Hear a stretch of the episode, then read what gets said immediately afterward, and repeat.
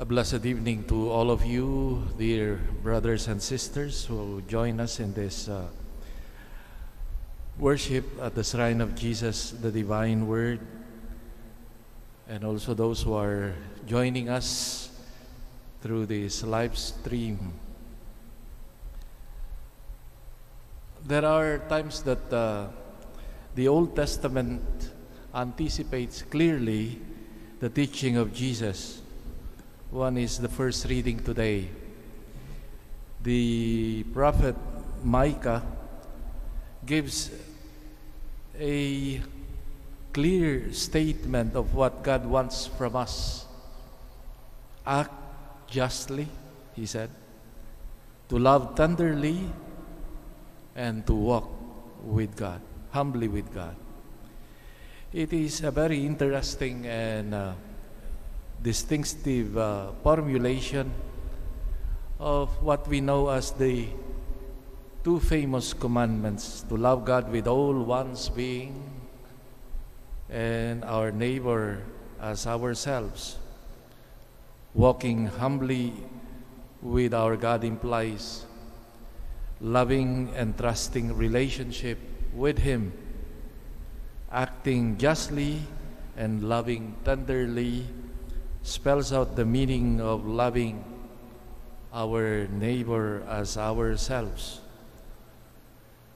In the gospel reading, Jesus claims to be greater than uh, the wise men and women of Israel, greater than Solomon, greater than the prophets of Israel, greater than Jonah.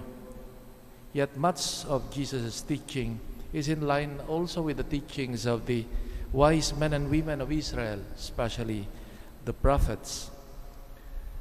Jesus is, in a way, the continuity with this Jewish tradition, but also he goes beyond it.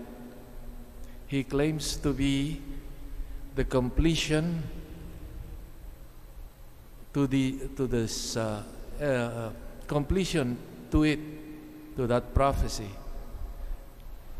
the fulfillment of this, of the Old Testament prophecies and traditions.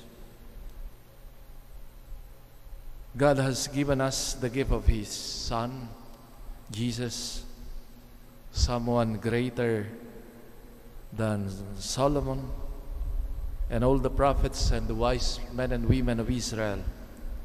We are indeed blessed to have received such gift. God's gift of His Son with us to the end of time. Someone greater than Solomon and Jonah is here with us now and every day of our lives. We don't come to Jesus demanding signs from Him like the Pharisees in the Gospel reading. The Lord will give us signs of His presence without having to ask them. The most powerful of His signs is to be found in the lives of all people who are trying to act justly and to love tenderly and to walk humbly with their God.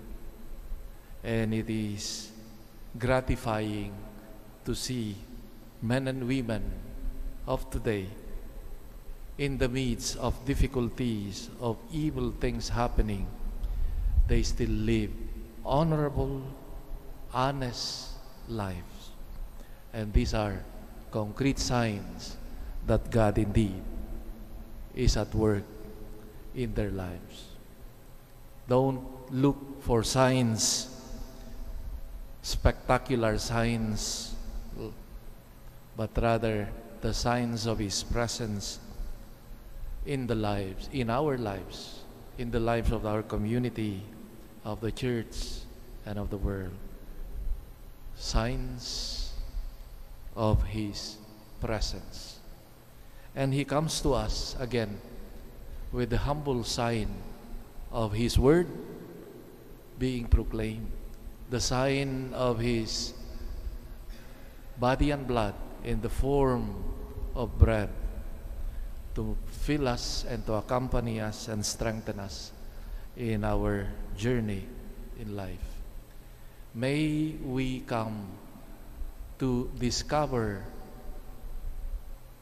even more profoundly His presence in our lives, even in the midst of our suffering.